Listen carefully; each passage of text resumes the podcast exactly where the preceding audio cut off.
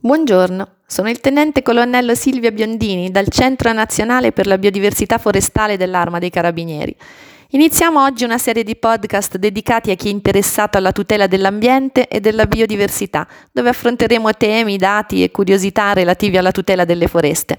Oggi voglio parlare di alieni, o meglio, oggi vorrei affrontare l'argomento delle piante autoctone e delle piante aliene.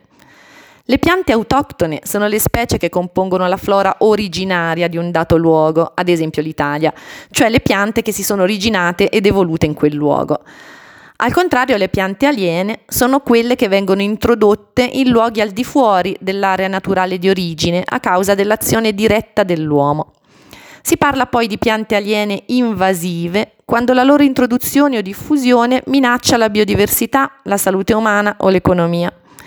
Le specie aliene invasive rappresentano la seconda causa di perdita di biodiversità dopo la distruzione degli habitat ed hanno un impatto sociale ed economico che solo nell'Unione Europea è stimato in decine di miliardi di euro ogni anno. Ora attenzione, la colonizzazione di nuove aree geografiche da parte di animali e piante è un fenomeno naturale che si è sempre realizzato attraverso lenti processi di dispersione che sono uno dei motori dell'evoluzione e che sono alla base della grande biodiversità sulla Terra. Tuttavia, fin dall'inizio della storia l'uomo ha profondamente alterato questi processi naturali, spostando piante e animali in modo volontario oppure accidentale. Oggi l'azione dell'uomo provoca lo spostamento quasi istantaneo di varie specie in località che sono distanti anche migliaia di chilometri dal loro habitat naturale di origine. In pochi decenni sono stati prodotti effetti che non si sarebbero mai potuti realizzare in condizioni naturali. Ma cosa succede quando una specie aliena viene introdotta in una nuova area? In molti casi le specie aliene non si adattano al nuovo ambiente e si estinguono velocemente. In altri casi tali specie si inseriscono nel nuovo habitat senza causare grosse alterazioni o negative sulle altre specie e sull'ecosistema e si dice in questo caso che si naturalizzano. A volte i nuovi arrivati si insediano talmente bene da rappresentare una vera e propria minaccia alla sopravvivenza delle altre specie e all'equilibrio ecologico. Alcune specie prendono talmente il sopravvento sulle altre e modificano così profondamente l'ecosistema da essere definite ingegneri ecologici o per le piante transformers. L'Italia è uno dei paesi europei maggiormente colpiti dalle invasioni biologiche, con più di mille specie vegetali aliene, di cui almeno 162 sono ormai invasive. Alcuni esempi.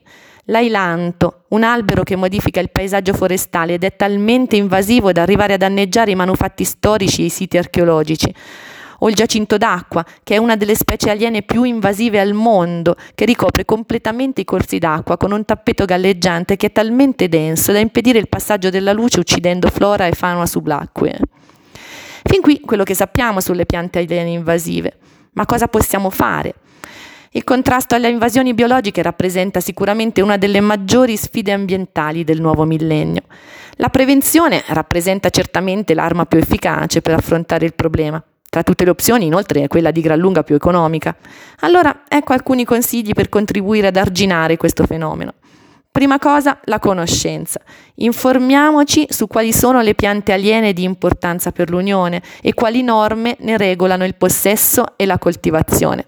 Se scopri di possedere una specie aliena, evita che si diffonda in natura.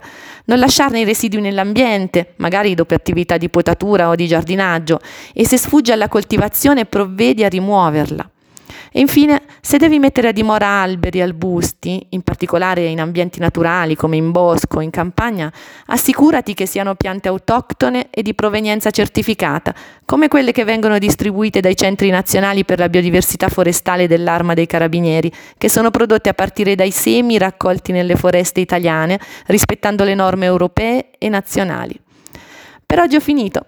Un saluto dal Centro Nazionale Biodiversità Forestale dell'Arma. Vi ringrazio e vi aspetto con i prossimi podcast per parlare di nuovo di natura e biodiversità.